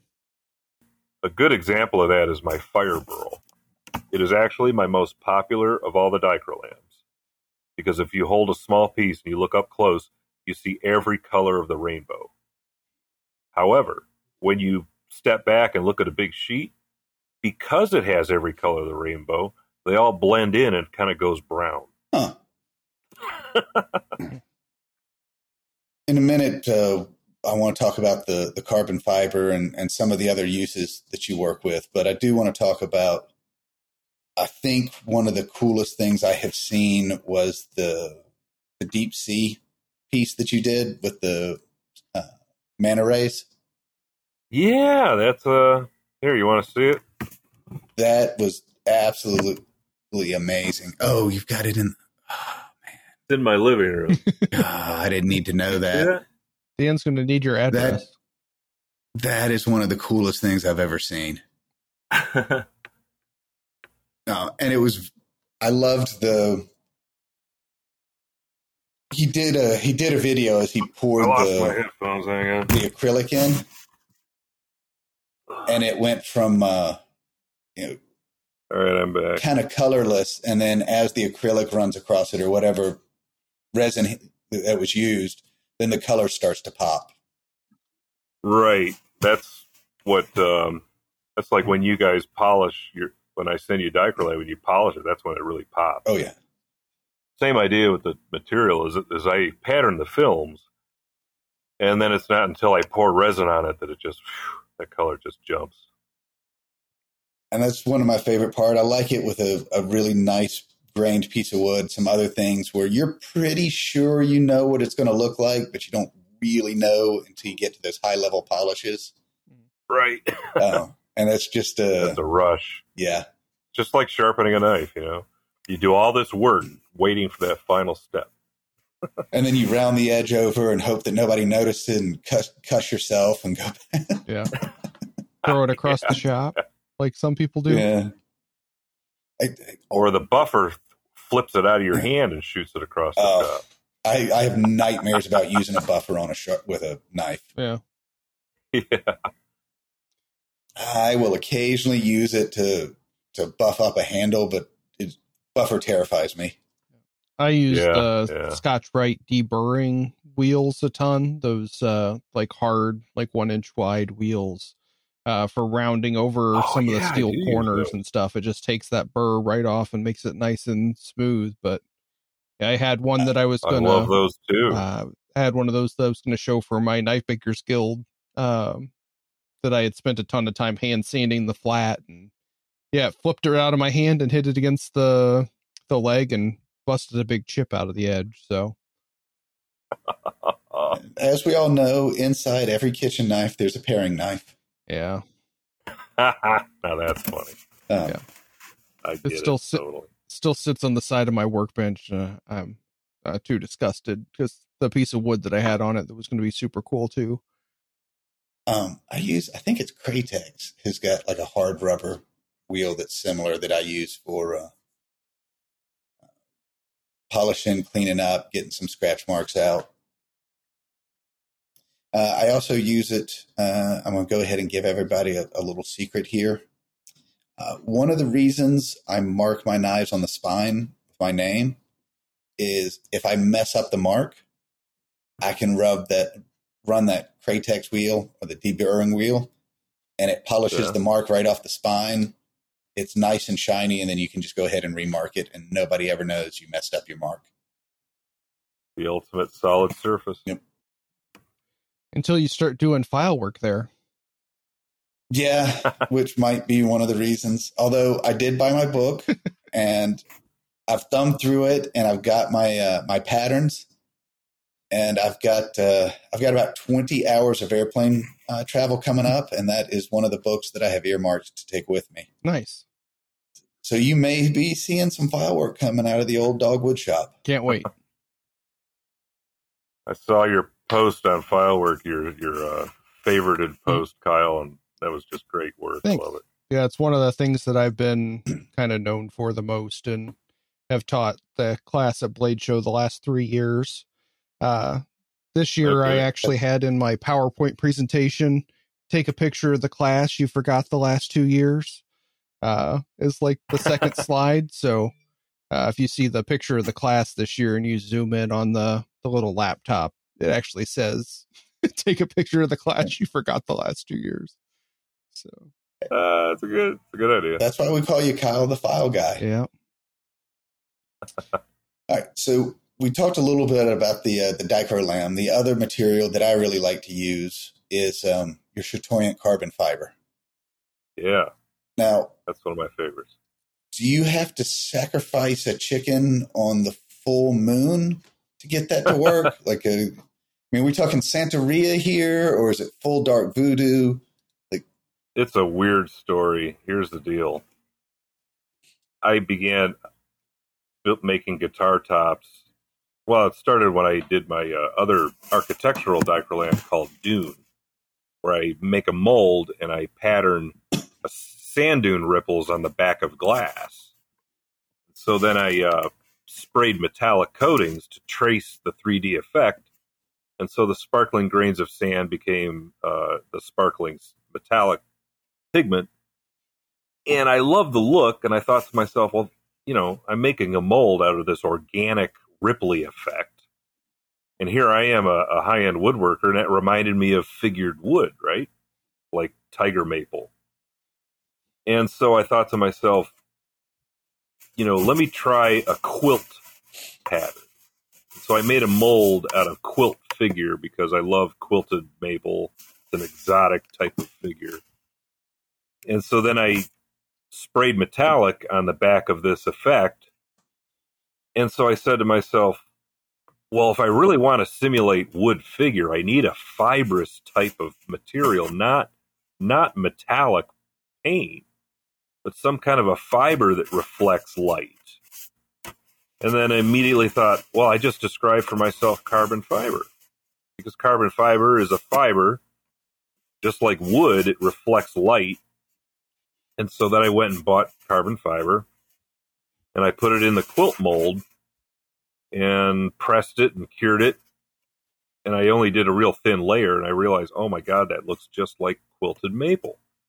It's got the, the fibered reflectance, and yet it's a real wood figure. Of course, the wood I drew in, in, in my computer program based on top grade five A quilt. And so uh, real quilt, and especially the top grades are, you know, hundreds of dollars a square foot just for high-end quilted maple. And the higher the grade, the higher the price. And so when I drew it in a computer, I actually eliminated dead spots and made the, the pattern very consistent. And so I bump it up to six A grade. And so I did a couple guitar tops with it. And at the time, here's where the story gets interesting, is I only made thin layers of carbon, and then I filled it with epoxy, clear epoxy, on the face, so that you're looking through the epoxy and seeing the three D effect of the formed carbon. And my first guitar is made that way, and I didn't realize that until I sanded through the epoxy and hit the carbon, and I thought I ruined it. And what it ended up happening is is the little area that I actually sanded into the the solid carbon actually carried that three D effect, even though it was sanded flat. And I go, wait a minute. The solid part of the carbon carries the ghost image of the three D molded effect without me filling it with epoxy. So that told me that, hey, what if I layered the carbon really thick? And then used real high pressure presses. And so I was able to mold the carbon with a real high pressure press. And then I sanded the surface flat. And sure enough, even though it was flat, it looked totally three D. It was, I literally simulated. In other words, my Chitoyan carbon fiber is structurally identical to real figured wood. Because if you take any, you know, curly maple, and if you split it, you'll find out, you'll see the wood fibers actually curl. They literally curl. But when it's surface flat, what you're seeing is the ends of the fibers, and the fibers reflect. And so that's what I did with the carbon. And so that's the quick in a nutshell story of how I discovered how to make it. And it, it really does look like quilted maple, but it's carbon fiber. Right. I was, as a woodworker, and it has was, even higher reflectance than real wood. Yeah, I, I'll take it up two thousand, twenty-five hundred grit to polish it, and it is absolutely stunning. It is, isn't it? Um, and Love it. I would take it up further than that, but um, at some point, I find that if you polish it too far, wear marks just show too easily. Yeah. What are you using on your final? Uh, I am actually using uh, a slurry of pumice and mineral oil and a felt block. Ah. Because what I, because I've tried high-speed wheels, I've tried pumice, I've, that tends to, what can, I don't know, all I know is after trying a bunch of different high-gloss polishers, nothing beats Um, heavy cut rubbing compound in a cream form on a felt, I'm sorry, a foam uh, automotive polishing pad, mm. low R P M. So I turn my polisher to the lowest R P M. So I'm using a, a, a ten inch diameter foam pad that's wet with automotive compound. And it brings that carbon right from a twelve hundred grit is is when I stop. Like wet sanding or diamond or Trizac, whatever I use when I when I go to, whatever you use to get to twelve hundred. I don't even go to two thousand anymore. And then this uh, uh, heavy cut rubbing compound just brings that gloss like you wouldn't believe. Um, I'll have to, it almost looks like it's sprayed with a coating. I'll have to check that out because I'll go. Um, but I've seen pictures of your knife. You get a pretty good gloss on it. So. I'll go two thousand wet dry, and I use, uh, again, I'll use white mineral oil for the, the wet. And then I'll yeah, use four F yeah. pumice and then uh, Rosetta uh, powder. Um, and again, just a, a slurry. And I'm hand rubbing, so I just make a, a slurry with mineral oil and then use a, a felt block that it, at this point, so impregnated, I probably don't even need to make a slurry anymore. Yeah, yeah. I'll try that. I have some uh, hummus. I'll try that. Yeah, it's the similar to how I used to finish a French polish. Gotcha, gotcha. Back when I wanted to just drive myself absolutely nuts. Because that ghost ring's not going to show up until the last fifteen minutes of what you think is finishing your project. Oh, yeah. Witness lines. Hate it. Um, so other than, uh, than your recommendations on polish, uh, any other suggestions on the most effective ways to work with the, the dichromium or dichrolam or, uh, Chateaubriand carbon fiber? Well, if you're ever going to try my material, always try the dichrolam first because it's, it's just solid epoxy. I get all the air bubbles out. I use a, uh, a special grade that's really nice, and uh, and that's easy to machine. It uh, sands like a dream, and takes a great polish. Whereas the Chateaubriand carbon fiber is being that when I I didn't mention this before, but I use unidirectional carbon fiber. So all the strands of carbon go in one direction, just like real wood. That's why it looks so cool. Well, that's the other downside, is if you're going to mill it, like let's say you use a, a flush trim bit on a template and you had a two flute carbide cutter. Well, if you're not careful, when you're going around the perimeter, you're going to split because you're going to go uphill of the grain. Mm. So basically, my Chateaubriand carbon fiber machines just like ebony or wenge, you know, like a, a very splintery wood. Right down to the sharp little bits that stick in your skin and make you itch. Exactly. That's actually the worst part of it. Yeah, a little, a little uh, safety, just like some of the very hard, oily, exotic woods. Respirator, even when you're sanding. Um, and I, I usually work my carbon fiber at the end of the day and then immediately go home and take a cold shower. Yeah. The cold water helps. Cause if you take a hot shower, that's going to open your pores up and that little bit of carbon fiber is just going to get deeper. Yep.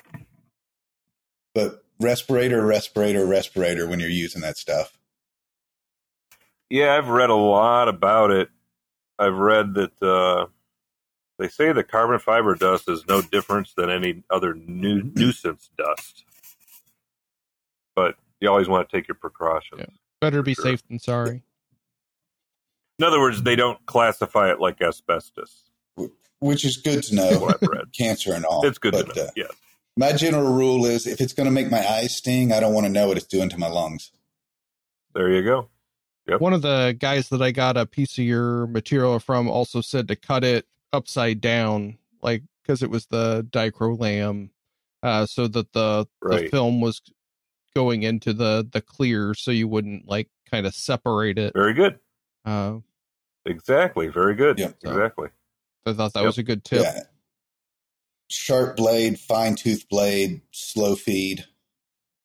Yep. Um, I've I've actually got the adhesion so good with the dichrolam that you actually can cut it with a bandsaw with the glory face up, because a bandsaw, is, especially a sharp bandsaw, is a very low aggression type of cut. Mm. But in all my literature, I always say, yeah, cut it with the back up so that the teeth enter the, the thin back part. Yeah. But, uh, and I'll use a, a sixty or an eighty tooth uh, finished cutting blade. And did not read your literature the first couple of times I used it and still didn't have an issue cutting it upside wow. down. Cool. Sometimes, you know, God looks after idiots and drunks, and I tend to be both. There you go. So. And then, of course, you know, you always cut oversized, and then you abrade down to your final, so that that's even better. Yeah. You know. Um, any, um, is there any abrasives or uh, you know, speeds or anything that, that someone should be aware of when they first try and using it, or work it like you would any other resin material? I would say work it like any other, uh, like drilling holes, for instance. I always say high R P M, low feed, you know. Uh, much uh, like highly grained wood. Kind of like even cutting it on a table saw. You know, very slowly go into your material is going to be the least aggressive cut, as long as your blade is moving fast.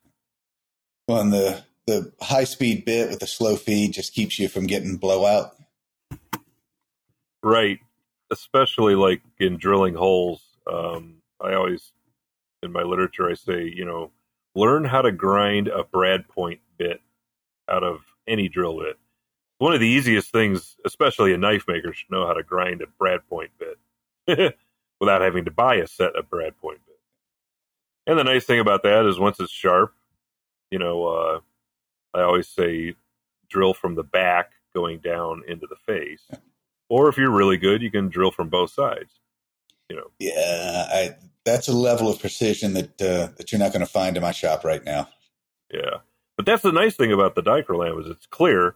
Is if you start cutting through the back, you'll actually see it. Yeah, right through the material. That's a good exactly. point. I'm just always afraid I'm going to be a few thousandths off, and my pen's going to be ugly. Right, exactly. But drilling from the back, going through the face, you're, you're fine there. And uh, We've t- that's why a higher speed will cut pretty clean. And, I meant I meant a higher R P M. Um, and clearly, knife handles. We've talked about firearms. We've talked about uh, installations for, for big pieces. I've got a, a wedding band with some uh, uh, Dichrolam. What are some other industries that use it? Oh, I did mention the in-ear monitors. Yeah. Those guys are buying it. People, companies from all over the world actually are buying it. Uh, Case Knives buys pretty big amounts sometimes. Um, Guitars. I'm looking.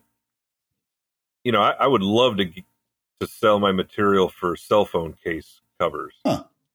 But getting a hold of those companies is impossible. That's... I mean, you can get a hold of small-time Etsy shops where guys are working out of their garage, but you know, they're not going to buy the volume. You, you need to know somebody that knows somebody to get the meeting. Exactly. And that's an interesting segue into a new thing is I actually have a, a team of investors now. I don't know how I got them. It's a long story, but they seem to know people and they, and they, they cannot believe my stuff isn't selling everywhere. And so I told them it's all about who you know when it comes to higher end companies, you know, because I would like to get into uh, yacht interiors and private jet interiors. Um, my material is great for inlays into wood, you know, like cabinet doors, um, uh, gauge clusters, and instrument panels. Like picture a uh, a supercar or a yacht that would have uh, all your instruments. You know, that's that's a perfect application for both my carbon fiber and my Dichrolam. Now, the Dichrolam, of course, is so colorful that it really is best in small use area, like knobs or inlays. It's it's a lot more narrow, narrowly limited than than my carbon fiber is. I meant to send you some so. pictures. I was working with um, Joe at Uh, L M F, and he uh, he did some positive negative pieces for me to uh, inlay the, the thin strips that I got from you in uh, yeah. G ten and um, micarta. Oh, nice! And especially like the J, the neutral G ten. Um, if there was like if it was um, is it the? It's not the fire opal. It's the blue green opal that you do. Yeah, the Black, Black Sea. Black, the Black Sea. Do that with um, Ghost or new or uh, I guess they call it Ghost G ten, and then put uh, a bright green liner behind it, so the the green fades through the the G ten. Oh, that's interesting. And then you get the pop of the the blue green inlay. Nice. Uh, when I'm at the shop tomorrow, I'll I'll get a couple of pictures to to send to you. It's a I really like the effect. Yeah, I I love black G ten. I did a pair of gun grips of inlaying the black C right into the black G ten. And once you polish it, it's so dark. It really makes it pop. Yeah. And it's that, that splash of vibrant iridescent color. Yeah. Yeah. And then some guys are using uh, like black corian and some other synthetic solid surface material for the Dichrolam, getting great results. Yeah. Um, but yeah, it's a tough one with the Dichrolam, finding other applications besides knives and um, in-ear monitors. I, actually, one of the highest selling versions of my Dichrolam is the flexible thin film, where I sell it to, to the ring makers that just inlay it into a ring channel and then put resin in it. And, I, I've, I've sold hundreds of square foot of it. And of course, one hundred square foot of that material probably makes one hundred thousand rings, because they only use a little piece quarter inch wide by three inch long. Mm-hmm. So that's an interesting market there. Yeah, and that's, that's how they did mine. Oh, cool. So where do you get your inspiration? Oh, good question. It's um, I have an insatiable appetite for visual dynamism. I just uh, it started out when I was I was a high-end wood carver in high school. Built this uh, wood carved chest, and I just had this complete conviction that God gave me this gift. So I carved into the top of this chest. This is before I knew anything about the Bible or anything.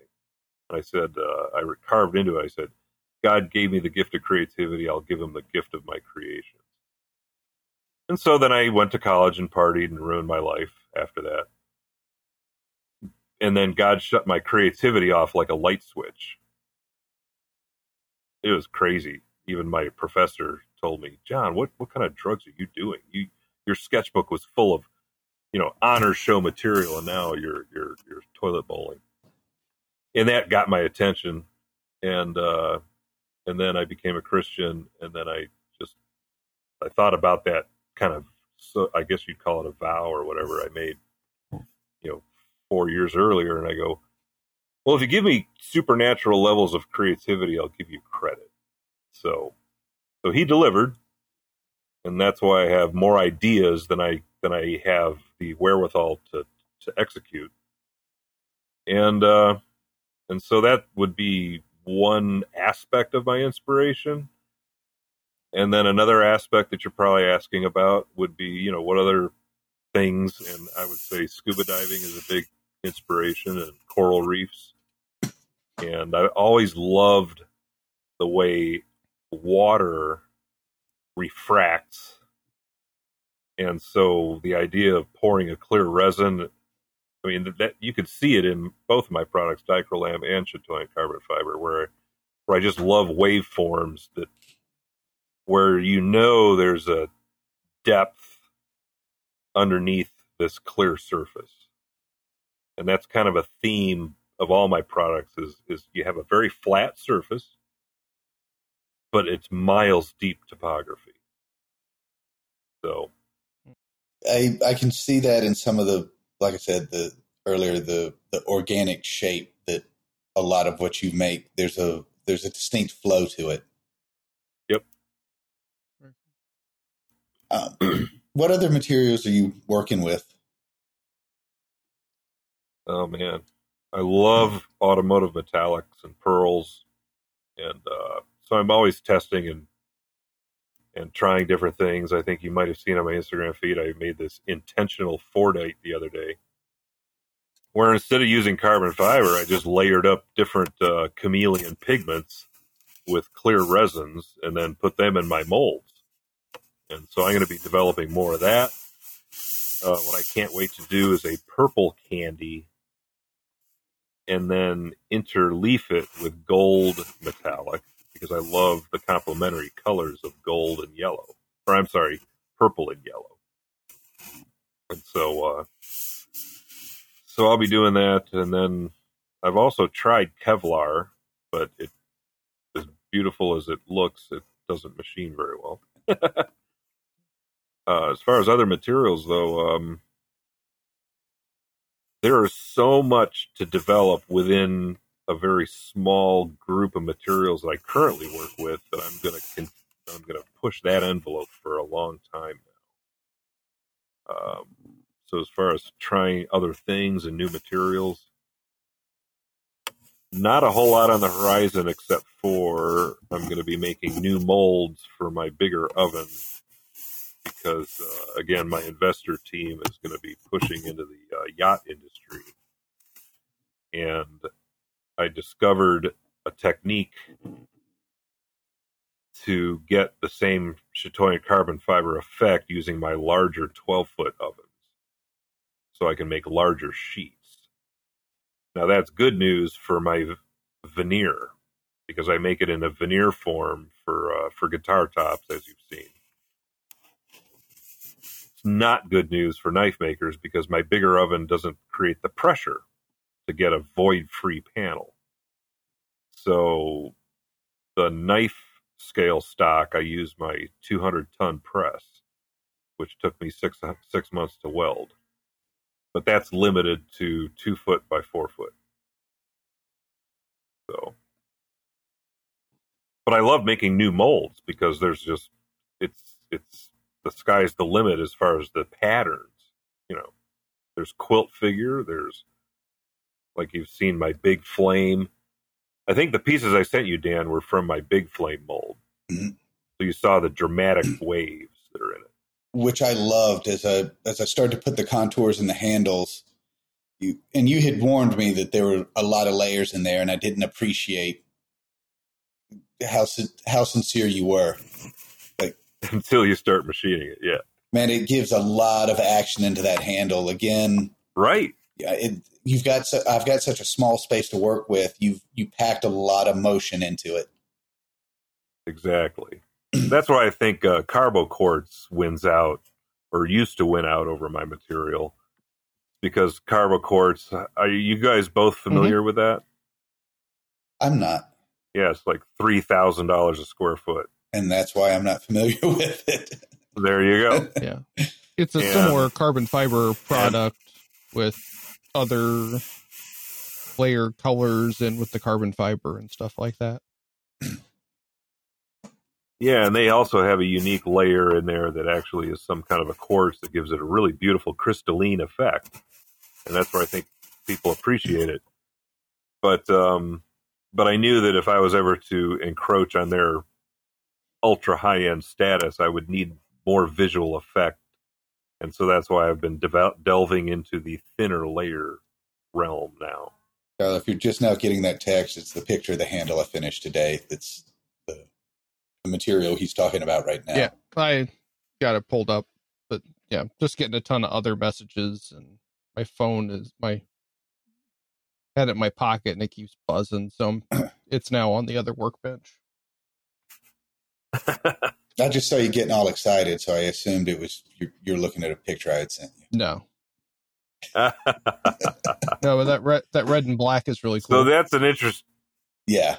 I've... So that's an interesting subject, Dan. Um, I've, I don't, I haven't pushed my Chatoyan carbon fiber much because I've kind of just dis- gotten disappointed with the knife world. Is that many guys will spend three grand a square foot on Carbonquartz, and if you did a search, you'll see a lot of top end folder makers using it, but they won't spend a thousand dollars a square foot on my material.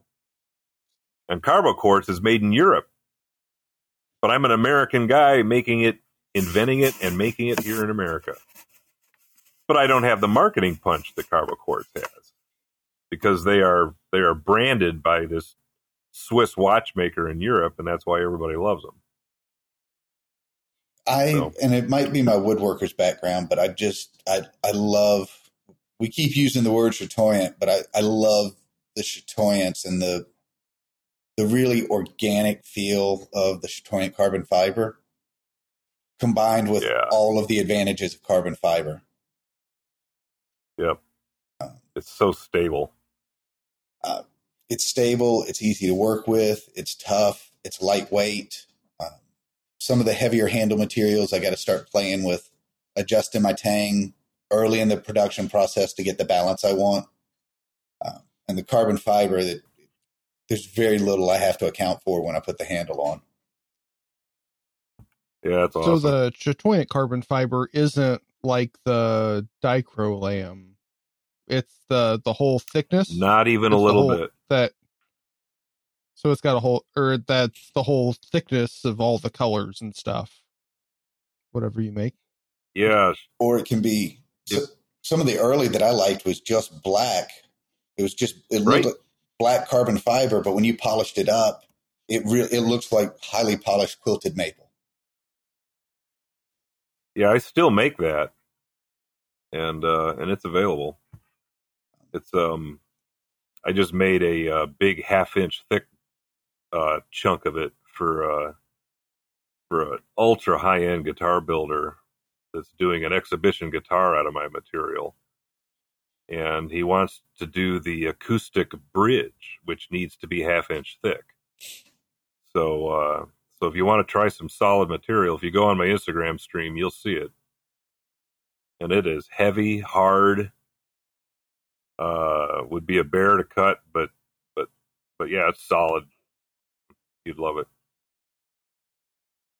But the, yeah, the carbon fiber is not the, the Dichrolam. You know, you, it's not as, he can add color to it, but it's not so much the thin film, the color shifting that you get. It is, it, again, it's subtle, like a really nice piece of maple, that, that depth and fire, the sheen in it. Yeah. Mm-hmm. Uh, and you, yeah. it's, it's carbon fiber in every way. It's unidirectional, so it's not a, you don't get the woven or the basket pattern, but right, you can polish out a if thin piece and like, you swear it's six inches deep. You you think you're looking through it yeah. or deeper yeah. into it. Gotcha. My two products look, are, look so different. You you wouldn't believe that the same person came up with it. You want to want to tell the folks how they can find your work and get some of your awesome products? Yeah, the uh, best thing is to look up my name on Instagram and direct message me, or my website. Last name is B L A Z Y, and you should that'll be easy enough to find on Instagram. I'm not. There's only a few of them. And then my product name is Dichrolam, and I'll spell that D I C H R O L A M. And you'll find my website, dichrolam dot com, and my Instagram account. Other than that, I do sell through distributors, Maker Material Supply, and uh, they don't carry my carbon fiber, because it is so difficult for me to make. I have to price it between six hundred and, and one thousand a square foot. So by the time that's marked up, no one's going to buy it. So that's why I just sell the carbon fiber direct. Okay. Very cool. Nice. Well, it was great talking to you, John, and... um Uh, if you want to see some of his work, it's uh, it's on my Instagram, or uh, again, the uh, Instagram is John Blaze. Yeah, John.Blazy underscore Dichrolam L L C. Very cool. But yeah, Dan's got yeah. great examples of my work. So all you have to do is go to Dan's yeah. Instagram, and you'll see a lot of examples of my material in the uh, yeah. in the colorful stuff as well as the carbon fiber. Yeah. Dan and I both have handle material problems, and uh, it's uh, a little bit beneficial because him and I like different stuff, so we aren't competing, but we also share some stuff too. So uh, cool. My only problem I sent is you an email, uh, Kyle, asking for your address because I'll send you some scales. Also, excellent. Yeah. My only it. problem is I don't have enough storage space, or not, I can't make knives fast enough. Uh, yeah. Well, one of those is a lot easier to fix than the other problem. You would think. I can help you with storage space. uh, you only sent five sheets here, not six. That's some of that Chicago math. Yeah. How you doing? And you can keep in touch with the podcast at knife perspective dot com and Knife Perspective on Facebook and Instagram, and anywhere you can find podcasts, we're on it. Uh, you can keep in touch with Dan Eastland of Dogwood Custom Knives at dogwood custom knives dot com, and he's Dogwood Custom Knives on just Instagram now. Yeah. Um, there, it looks like there is a way for me to try to recover the company Facebook page, but my personal is, is gone. Hmm. Um, I gotta be honest. I'm really done with Facebook anyway. Okay. Um, so they, you just delete Facebook off here? Um, probably. And it's just as well. They wouldn't, they were really restrictive on what I could do as a knife company, and yeah, they weren't giving me any business, and screw Zuckerberg. Yeah. And you can keep in touch with me, Kyle Daly of K H Daly Knives at K H Daly Knives dot com, K H Daly Knives on Instagram, Facebook, Twitter, TikTok, and Threads now. Um, Threads? Yeah. What kind of newfangled youthful thing is that? Threads is uh, Facebook Meta's version of Twitter. Uh, uh, so I grabbed grabbed my name, uh, did a couple of posts, and... Uh, Yeah, I don't know. I don't know if I'll be continuing much on there, but you can find me over there if you're over there. Uh, let me know what you want to see over there. Um, I was really hoping that you would be able to uh, click the uh, share to Threads uh, version, where you can share your Instagram post directly to Facebook. Uh, but it does not appear that they want many pictures on Threads. They want it to be more text-based, like Twitter uh, oh. was. Then, um, burp, no, I ain't being a part of that. uh, yeah. All right. Thank you, John. And we look forward to talking again. No problem, man. All right. You want to say goodnight, Dan? Good night, Dan. Well, let's take it to the edge, because that's what's expected in this discussion. This is the Knife Perspective. Get to the point, we're gonna talk about